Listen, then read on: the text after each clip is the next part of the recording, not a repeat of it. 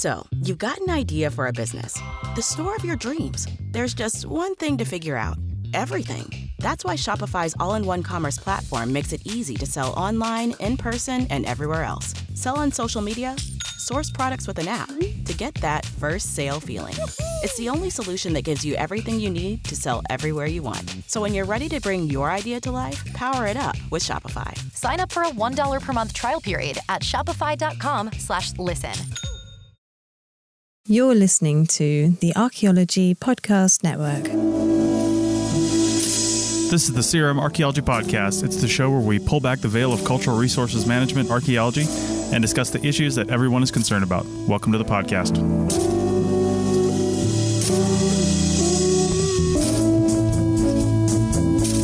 Hello and welcome to the CRM Archaeology Podcast, episode 282 for February 6th, 2024. I'm your host, Chris Webster. On today's show, we talk to a former student of Andrews, Renee Collins. She tells us about her journey to CRM and beyond. So let us know if you want to tell your own story, and the CRM Archaeology Podcast starts right now.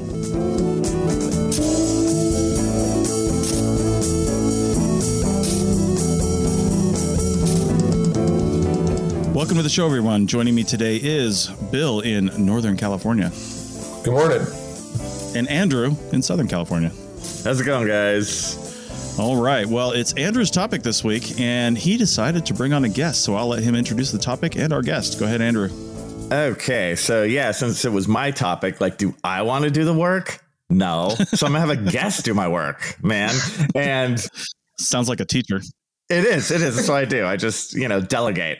So my guest today is one of my students. This is Renee Collins. I'm going to embarrass Renee right out of the gate. Renee is one of my big success stories. Renee started at Moorpark with me years ago, and she went on to get her master's degree. She's the first master's candidate I ever had. So I learned a whole bunch from Renee, which she doesn't realize because when you're a professor and you're going through these hoops for the first time, you learn a lot because you've never been through those hoops before, you know, in that hmm in that way. So I thought because myself and and Bill and Chris are at this point just armchair CRM archaeologists, let's be honest. What do we do? We're not out there. Let's get a a view from somebody who is out there. So Renee has been doing CRM for a while now, and I would just like to spend this time talking with Renee, you know, getting her feeling of CRM, her experiences, and we can just go from there. So, Renee, just uh, give a little about yourself and how you got into all this in the first place. Ugh. Well, I chose poorly in my profession. Yes. Clearly, that goes without saying. Good. Archaeology wasn't my first like endeavor. I worked in the music industry for a little bit and then I decided to come back because I just didn't like it. And I'm like, oh, let's just go to archaeology. What I want to do since I was a kid, same narrative as everybody. I went back to Moorpark in 2010. I was a non traditional student as I was a young 24 year old. Hmm. And I took Andrew's class. I'm like, okay, this dude seems kind of cool, and I will get back into the thick of things. And I sat in the back of the class. I was never like that. I'm going to be that A student and sit in the front. I was like really quiet, super quiet. I have a twin sister. She took the class with me as well. And unfortunately, she sucked. I won. That's just what it is. I'm the B twin. She's the A twin. But, you know, it is what it is. The B twin prevails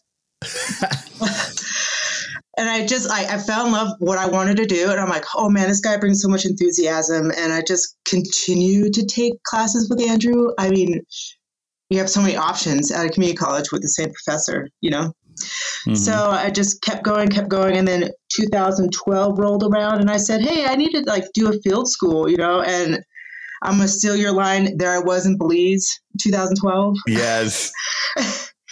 and I was there for seven years in Belize. I went all the way through through my undergrad and my graduate, and Andrew really guided me through what I needed to do because I was just like a chicken with my head cut off. I really didn't know what I wanted to do, and then uh, I just did all that. Worked in the Southwest for a little bit. I went to Northern Arizona for my master's degree, and I worked with Dr. Jaime Awe as my professor, uh, my advisor, and lo and behold, I asked Andrew if he can be on my uh, on my committee as my fourth, and he said Right. yes, hesitantly, like very hesitant. yeah, I was like, no, no, no, no. Well, maybe just for me. Yeah, and- and again, that was the first time I've ever, you know, I was ever on a committee like that where I had the responsibilities of like, okay, you have to read this thesis and you know get back to the candidate, and there's a certain meetings you have to make, and this is in the pre-Zoom times, just barely, you know, so it's like you have to go for the defense and stuff, but it was really fun. yeah, you had a great time. Mhm. I did. I was excited, and I, I still thank you for that. Lots of No. guidance. but you know gi- and gi- give yourself credit at the same time you know like like you did the whole Belize thing for years and years and that was not my project you know that was Jaime's project so like you you signed up for those experiences and were successful there and i know that they wanted you back and you sort of on those projects those international projects you know be it belize or whatever there's sort of a going up through the ranks kind of thing over the years. And renee i know for you that you you know went up through those ranks and made smart choices as you as you went. So in terms of, of belize do you have future plans uh, there or what do you think? Definitely. I mean, Belize is in my heart always as a Mesoamerican archaeologist. I'm uh-huh. I'm in CRM because I had to make some money. You know, like sure there's no there's no jobs in Belize. But I mean, yeah I always constantly think about going back. Always. It's just when the opportunity arises, I will take it in a heartbeat. It's just, you know, life. And, of course you know, I'm, I'm constantly researching. It's just because I'm not there doesn't mean I'm not like, oh, well, you know, I used to do that. No, I'm always in it. Yeah, I think that's a really good point. I think a lot of us do that. I feel like that. You know, there's there's years that I don't go to Belize, but I still feel like I always have my toe in. You know, I think there's an Mm. there's an aspect of that that we we always do. In terms of your CRM side, what was your first CRM gig? Ooh, Yeah. actually, right out of my master's, I was like, I thought I was going to go back to Belize. And I, Mhm. at, at the academic world, I'm like, you know what? I am burnt out. I don't want to do this anymore. And then I saw an ad on, well, this disbanded Archeo Fieldworks post. Alpine Archaeology had an excavation in Durango doing an excavation. And I'm like, oh, that would be awesome. And I applied and they put me on their crew. And it kind of revitalized my love for archaeology again because I was just, I had no responsibility. I mean, responsibility to write up stuff, but I mean, like just excavating. And it like, it brought me back to my roots of like, oh, this is what I want to do. Mm. And I fell in love. And I'm like, oh, this is it. And I just kept doing all these different CRM gigs, like excavation. I went to mo- a big pipeline monitoring project, surveys. I mean, I delved outside of Alpine and then I and went to different CRM companies. And then I found myself back with them. And now I'm full time project archaeologist with them. Right. And uh, I worked with Alpine on one project when I was shovel bumming across the United States. it was up near uh oh, what's that town just west of Steamboat Springs? Craig, I. Craig, that's where it was. Yeah. good old Craig, America. yeah. Yeah, it was interesting. Yeah, was a good it was project. probably but, it was yeah. like Rex pipeline project, maybe. You know, it was definitely pipeline, and it was a it was a phase three. What was a block excavation? But it was two thousand eight, seven, something like that. I can't remember. That was so Rex. it was in But the Rex way- days, but I don't know if it was associated. Yeah, well, I mean, I was just up in Craig for a year on a transmission line. I would say a year, six months, whatever. It felt like a year. Mhm. You're in Craig, Yeah. and yeah, I mean, talk about a whole different like because you're dealing with paleontologists, contractors, Mhm. construction workers, all that fun stuff. I thrive in that environment because I know how to talk to these individuals and I find it fun. And I'm, I'm protecting Yeah. archaeology and doing it at the same time. It's great. It's a different type of monitoring, not just windshield archaeology. no books read Yeah, sure. on that project. and it's the first time I ever got COVID. I will say thank you, Craig America. oh man. I eluded COVID for two years. I even worked during that whole pandemic, and here we are. I got it because I decided to go out. Here Yep. we are. oh man, you, you, know, as as we go through this, I like to ask some other basic questions of you. Like, like, do you have like a best part of CRM? You know, like we all have sort of like that day or that thing. Like, like what's something you just like really like about it? I like. We get a lot of like green students coming out of school, and we get to teach them, and I love teaching. I I really te- like giving my knowledge to the new generation of archaeologists and just seeing their bright-eyed bushy-tailed and they think they they know what they're getting into but i you know teach them the realities of it and just like help them along and string them along with it and i like giving my knowledge to you know students or students young adults coming right. out and mm-hmm.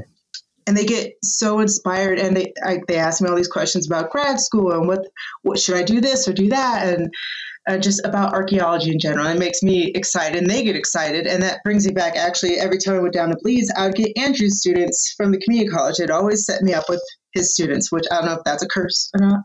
but, but I feel like there's some expectations when I get his students because I'm like, oh crap, like, what, how should I do this? Like, what did they expect out of me because I was an ex student, you know?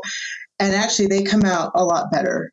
And I feel so good because it's I'm not one of those people like, oh yeah, it's just archaeology or whatever. I bring a lot of enthusiasm and they learn so much. And that's my goal is for them to learn mm-hmm. and have passion. Because a lot of people that come into archaeology, they get like beat down by like old timers or they make them feel like crap. And I don't want them to feel that way. I want them to like, you know, go ahead in their lives and be like, this is what I want to do.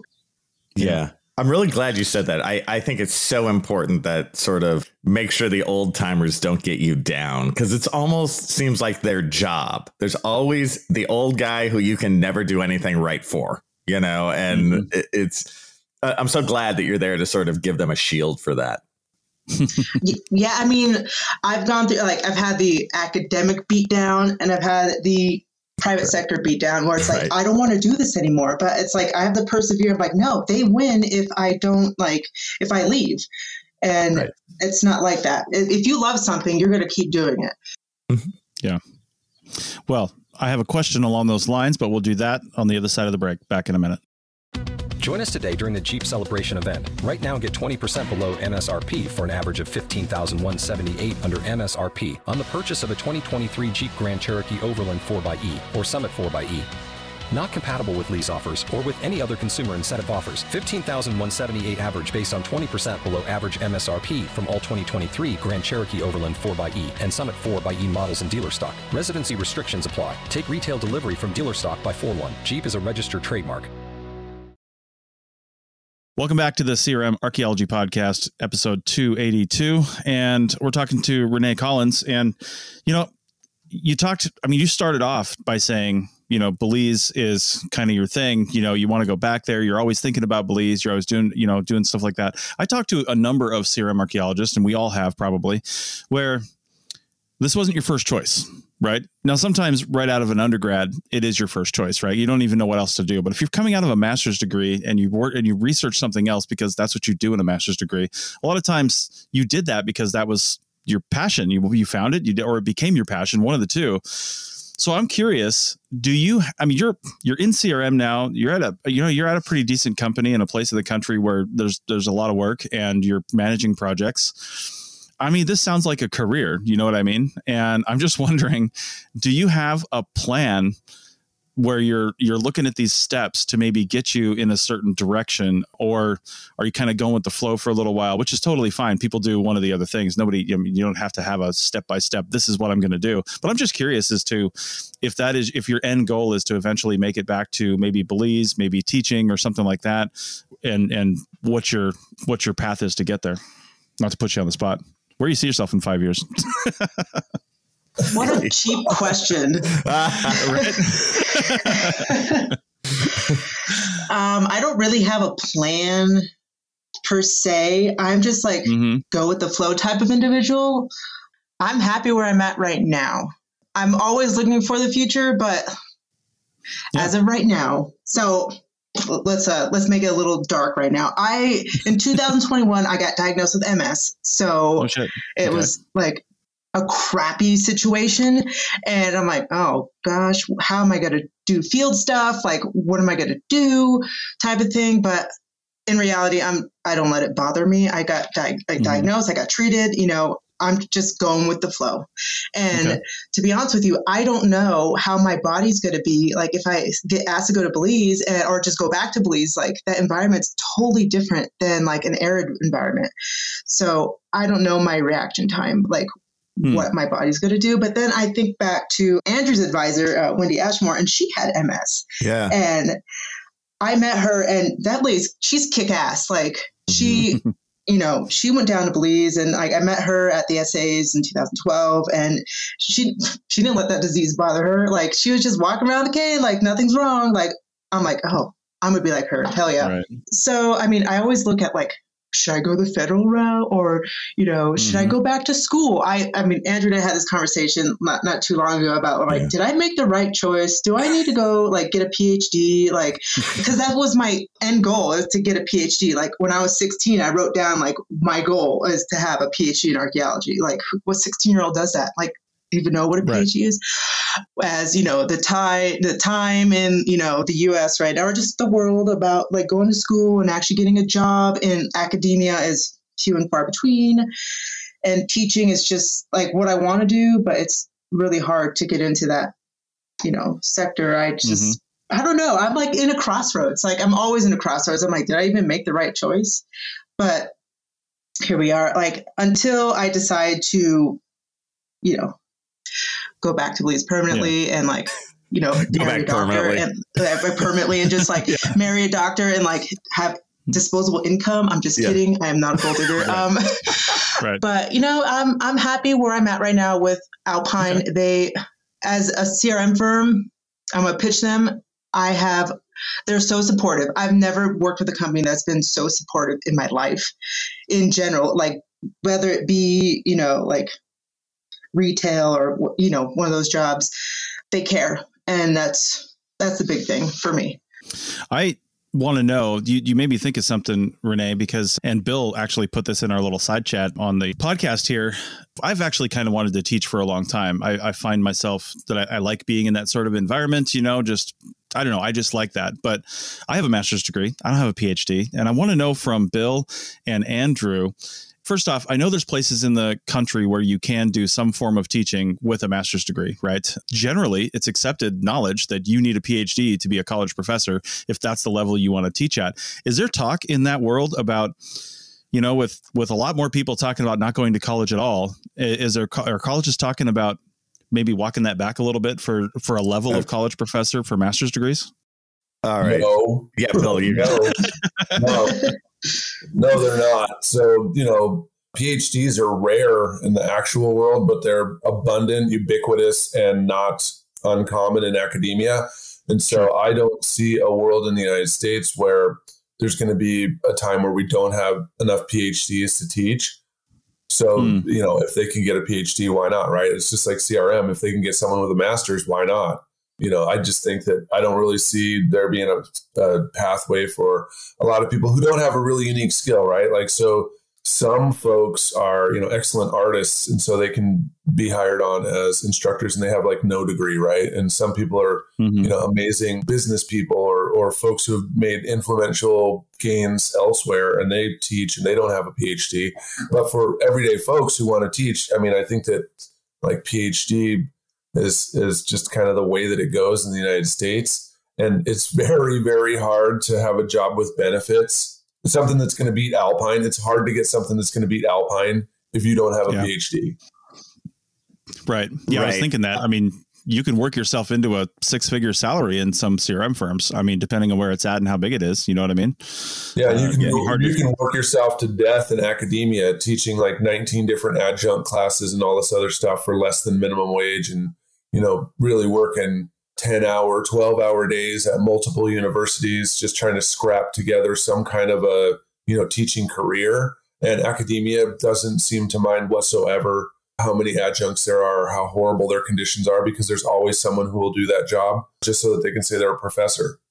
Right. Mhm. Although on the flip side, like I, I, my short answer is I totally agree with Bill. Like that's that's that world. Except what I would say, like for somebody like you, Renee, you know, you, you have a master's in hand, you have a ton of experience. Yeah, you could teach part time and at a community college. You could teach like masters is meets minimum quals at a community college. So we have like part timers who have only a master's. You know, so for for you or for Chris, you know, too, you can do that kind mm-hmm. of stuff and ultimately we have to think about the big picture which is quality of life so while what everything bill said is like correct if if you're all into being in an R1 university and you know researching and living the college professor dream whatever that is yeah no way like that's like PhD only that whole world right but yeah. You stay and Bill wrote this in the in the comments in here you stay at Alpine but then you're like, oh, yeah. And then on Wednesday nights, I teach intro to archaeology at the local community college. Like, I think the future, really, for all of us, is side hustles like that. And then ultimately, that might get, bring you the joy you want. Cause, like, for like you, for actually both for Renee and for Chris, I can see both you guys doing that. You know, like mm-hmm. Wednesday nights, I go over and I teach intro to archaeology because both of you would be like fantastic in front of the class, you know, all that stuff. Like, you could those gigs are out there. So I think the future is about thinking of it like that. Don't quit your day job kind of thing, but expand those little side hustle things and that might bring you the joy you crave you know well and in all fairness too with the situation that's going on i don't know if you've been paying attention but there's several articles that have been coming out about how there's going to be a shortage of archaeologists. I mean folks who are working in crm know that there's not enough folks who are uh, coming out that are ready to work in crm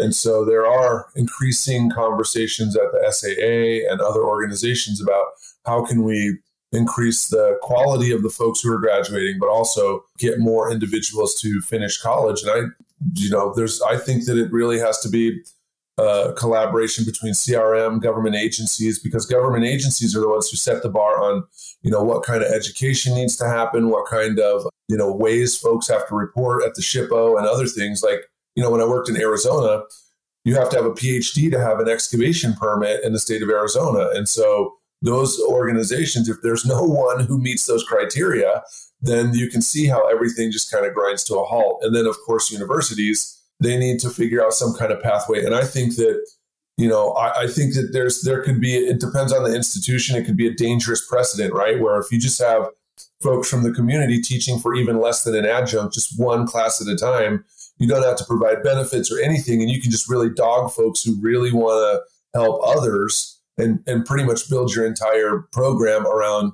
you know folks who are teaching one class at a time, and then you don't need any professors, right? So I can see how some institutions the glimmer in their eyes shining extra bright yeah. when you, hear what you just said, Andrew. Like yes, finally we've gotten it. Now we don't need anyone. You know, we can have people yeah. who are just off the but, streets and now we can just have them teach and shift everything to night school and then yeah. we no longer even need buildings right like we don't need anything so you know there's there's that but there's also the fact that we've got a wealth of folks who have experience and can teach in ways that professors can't and so adding some folks into universities to teach these certification yeah. classes to teach classes that are not intro to archaeology but actually you know Mayan, Mayan excavation techniques something that's an actual like focused class that when you take it, your assignments actually show that you have skills and ability, you know, identifying these certain kinds of uh, ceramics, doing GIS, these kind of things that really will give people true workplace skills that can be taught by people who are absolute experts that universities, a lot of times, they don't have those folks.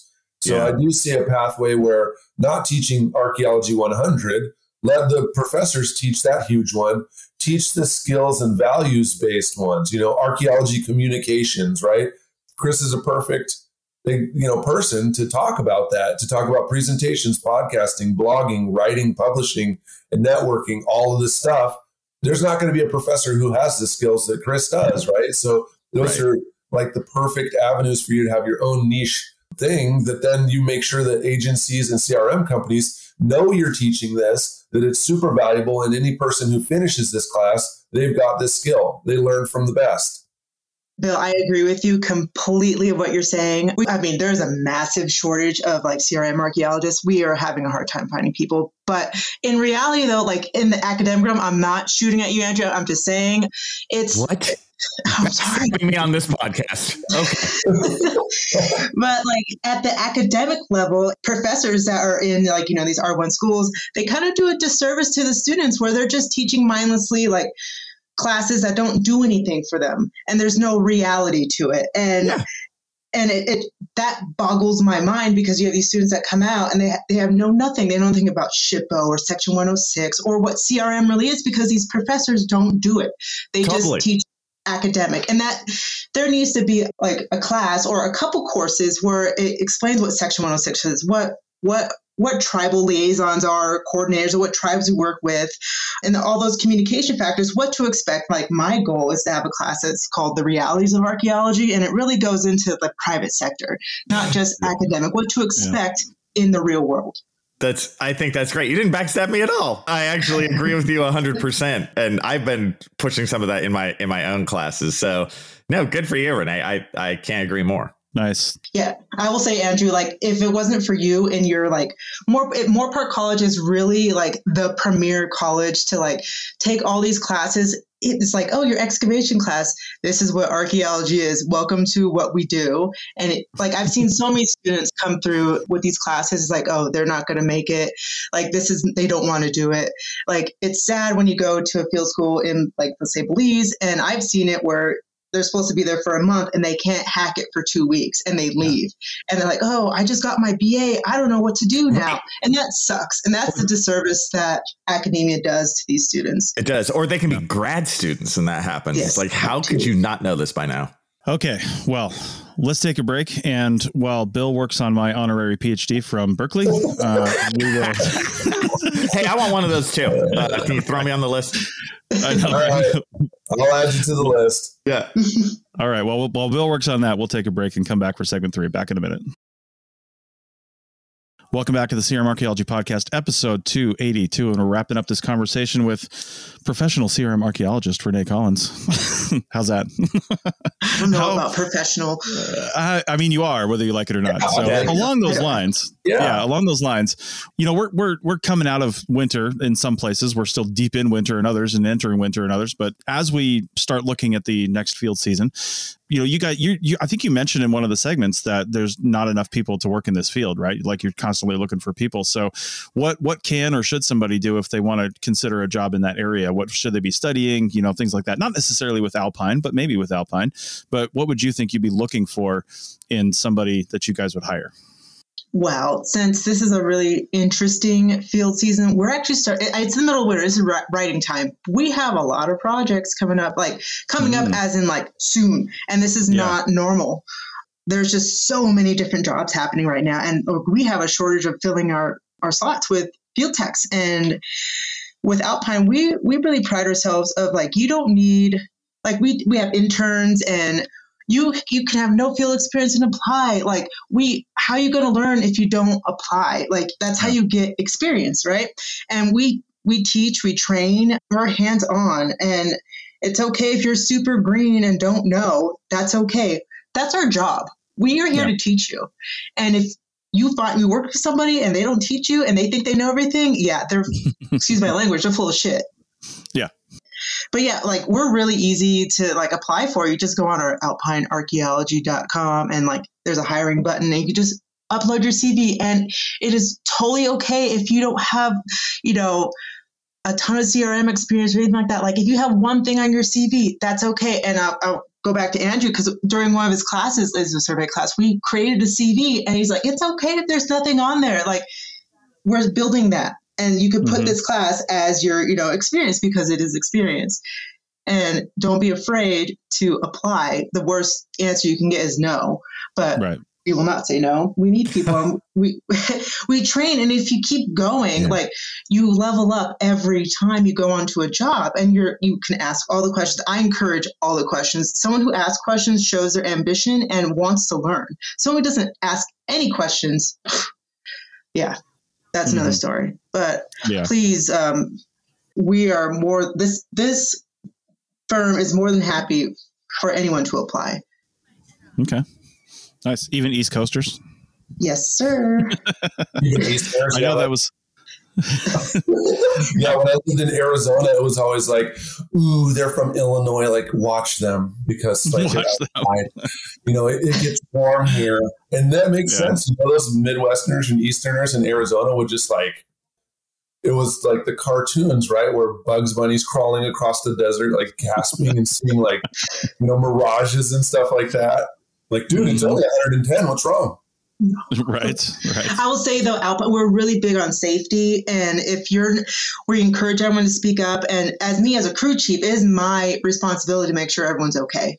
And it's not like, oh well, we're gonna push and push, and it's the job. No, people are the you know are the main priority. If you're not feeling good, please tell me. There's no, oh my God, she's gonna, I'm gonna get in trouble if she asks me. Like if she tells me or whatever. Like if you're not feeling good, you're not going to get reprimanded because you're not feeling good. Please tell me. Mhm. I I think that's I think that's a big thing with like newbies coming in. They're afraid to say, "Hey, I don't feel good," because they think they're going to get in trouble or something like that. No, you are a human being. If you're not feeling good and your crew chief doesn't pay attention to you, they're the problem, not you. That's a huge new development from when I was doing CRM. Yeah, but that also follows in line with the question that I had too about new hire folks. Uh, what's some things that you find yourself more than once having to tell new people? Like, what are some of the things that they have to learn from you when they first get hired? Common sense. That's a big thing. Um, No press on that. Right? Well, I, I feel I don't know. Maybe because I'm an older generation, newer newer generation coming. It's a lot of like hand holding, which is it's kind of like, oh, my phone says this, my phone says that. It's sometimes it's like, well, my phone has a compass, so I get to use my phone. Absolutely not. Use a real compass. Thank you very much. or I don't have service. It's like I don't know. It, it's hard I don't I haven't really had too many new people to be honest with you. I usually they go on easier projects before they, they come to me because they're trained a little bit. But I don't know. I think it's it is a lot of common sense like questions. And that has to do with life because I blame COVID for a lot of things where like students don't really know because they're in a bubble.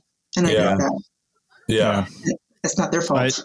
No, I know. I will say, I will say real quick as a tech guy on side by side tests, the phone compasses are actually highly accurate, but they die, whereas regular compasses don't. so that's the big disadvantage. but it's a vital skill to have a real compass. Just Yeah, I was going to say, and also the the phone compass doesn't have a sighting mirror, and it doesn't That's have true. A, a ruler on the side for you to actually use Right. on the map. And when you lay it down, it like moves all around and stuff like that. And Totally. and- right compared to the compass. So There's- you there's need downside. button, uh, you know, if you're if you're totally lost out there. I because the other thing too that I recognized is that your phone compass automatically accounts for declination. Mhm. Like it just knows where you're at and it just adds the declination on there. You have to manually do that with a compass. I will say all my compass skills come from Andrew. Yeah, good. You know what's so funny? We're talking about declination. I literally, my Saturday class yesterday, we set our declination on our compasses. So, and I agree with everything what Bill said. And I'm sure Renee agrees too. You know, it's like, dude, you need to use a real compass. There are other things one. on here the mirror, the measuring. Like, Yeah. you need to get out of cyber world. but I mean, I to be true, I found myself using the the phone more than ever before these last, you know. Mm-hmm. It's got a lot of stuff on it. It's good. I mean, it Sure. helps, but you still got to know your old foundational skills. Yeah, and then I have the students like check with their phone or try them both or see if they're the same or different, you know. So, uh, and we we sometimes download new apps and stuff just to try them, any sort of mapping apps or stuff, you know, just try them and see if they work or not. One of the good ones that I saw that was a free plant app too. Uh, Mhm. It's called PlantNet, and it's actually pretty Yeah, the app. decent compared to you know a lot of the other. I remember having to carry all these like books on different kinds of plants. I'd go to different states and stuff, and I need to learn all these cacti and stuff. Well, the plant app, it's not bad. It's not as bad, you know. Yeah. So another useful app. Mm-hmm. I guess I have another question too. You know, as Andrew and I teach students, so what are the th- what should we be teaching students? I don't know if common sense is one that we can really teach, right? Try. Like, I try. It's like you know you gotta figure that out on your own, I guess. But Mhm. what are some things you wish that we'd teach folks that are going out into cultural resources? what are transects and what are what to expect in the field like i mean we have students that students young adults coming in and they don't have the t- proper gear. And i know going like going as you in your career you're gonna like this is what i need this is what i need. But just like bring your lunch bring all that stuff and then teach them maps like how to navigate what is crm basically. Like a lot of students come in they have no i keep saying students i'm sorry they're not students young adults. They come in they don't know how to read a map. I think that's a skill that's being lost definitely. And just how to navigate triangulate what is section 106 i think andrew like you now have a crm class for saturday is it a crm Yeah. class that you Yeah, it's CRM professionalism. So I go I go deep dive into section 106.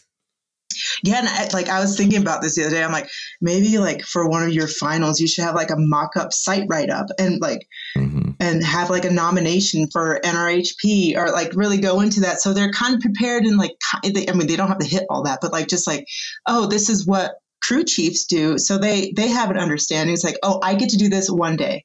And they have a better understanding when we're out in the field and what like for crm maybe teaching wise like what is a site like in terms of crm because every state's different right? Yeah.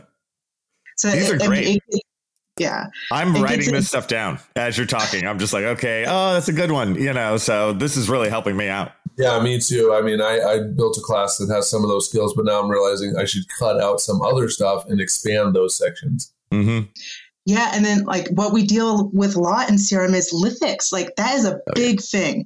Maybe like introducing some lithic analysis, like have a little like workshop or something like that, like to identify what's a biface thinning flake or what's a core reduction flake, like stuff like that. Like that will really hone in skills for us and help us out in the long term because it depends on where you work in the country. But I mean, when you're in the Southwest, you're going to see more ceramics. Maybe have like a ceramic workshop if you want to work there, or like what's a thermal feature? Like what's the characteristics of that? hmm Stuff like that. Yeah, this is That great. would help. You know, and sort of a follow up question on this same thing. Is there anything like when you finished even your master's? Is there anything you wish you knew personally? Like you came out and you're like, damn, I wish I had more experience in this or more skill set in this. Was there like one or two things? Well, the beauty about NAU, uh, Northern Arizona, it had a CRM like hmm class in the upper upper division, and a lot of the professors that were in that were teaching were in the federal government or were in CRM. So we got a really big skill set, and that we're allowed to go out like with them, and I got a lot of like training with that. And not all universities had that at all. But I would think more of like the things I didn't know when I was in grad school. I wish I knew is like the federal government has a, a program called Pathways, and I wish I knew that. And Pathways is like an internship program, I think, and basically it teaches you what the federal government wants, and you could be like a GS5, and then ultimately get like a permanent job. hmm And I didn't know that going in as a student, and I wish I did. That's great. You know, right then as you were talking, there's no way in my notes I was writing down federal government pathways. No, no. I was just I was just listening. Meaning that this is this is great stuff, right? I have a long list of like, oh man, I got to get on this. Even the little things you said, like talking about uh, what is a transect. I'm like, oh man, I got to double down on the transect thing. I mean, I touch on it, but you're right. Like when I think back to my own times in CRM, I'm like, yeah, just how to walk a transect, how to stay in a straight line, you know, how to stay in a straight line with others and not like run into each other, you know, that Right. kind of stuff. Yeah. And different types of like surveys, like block Mhm. survey versus linear surveys. Right. Yeah. Like Okay. I have a hard time block surveys. I don't know why. That's just me, and I'm I'm okay to admit that. I'm not perfect. All right. Well, hey, we're nearing the end of this show. Renee, is there anything else you want to tell our listeners about your career choices or anything else? Well, if you want more, you can always reach out to me. Not a problem. I'm always available. Okay. Find me on the Alpine website. Yep. You We'll email me there. But yeah, just keep on keeping on. as Joe, Joe Dirt would say, life's a garden, dig it. And, you know, literally. And just life's too short to do the things you don't love doing. Bruce Yeah. Dickinson, I just stole that, but here we are. you love archaeology, keep doing it. Awesome. Well, that's good Perfect. advice. And with that, Andrew, thanks for bringing on Renee. This has been really great. Yeah, it's great having her. If anybody else really wants to come on and just kind of tell your story, I mean, it really helps. I think it really helps other people because we all not only kind of came into this from different pathways, but we're all on different journeys. Even though it, all, it kind of seems the same because there's only a you know a handful of positions really in this field, but it's all different, right? Depending on where you work and what company you work for, and everybody's experience is different. So it benefits to to let other people know that things they're experiencing and feeling and, and going through are, are similar and, and other people have done it and yet different enough that you can kind of write your own path if you want to. So with that, we will say goodbye to this week and we'll see you guys next time. That's it for another episode of the CRM Archaeology Podcast. Links to some of the items mentioned on the show are in the show notes for this podcast, which can be found at www.archpodnet.com slash crmarchpodcast. Please comment and share anywhere you see the show. If you'd like us to answer a question on a future episode, email us. Use the contact form on the website or just email chris at archaeologypodcastnetwork.com. Support the show and the network at archpodnet.com slash members. Get some swag and extra content while you're there. Send us show suggestions and interview suggestions. We want this to be a resource for field technicians everywhere, and we want to know what you want to know about. Thanks to everyone for joining me this week. Thanks also to the listeners for tuning in, and we'll see you in the field. Goodbye. Bye bye. Bye, guys. See you guys next time.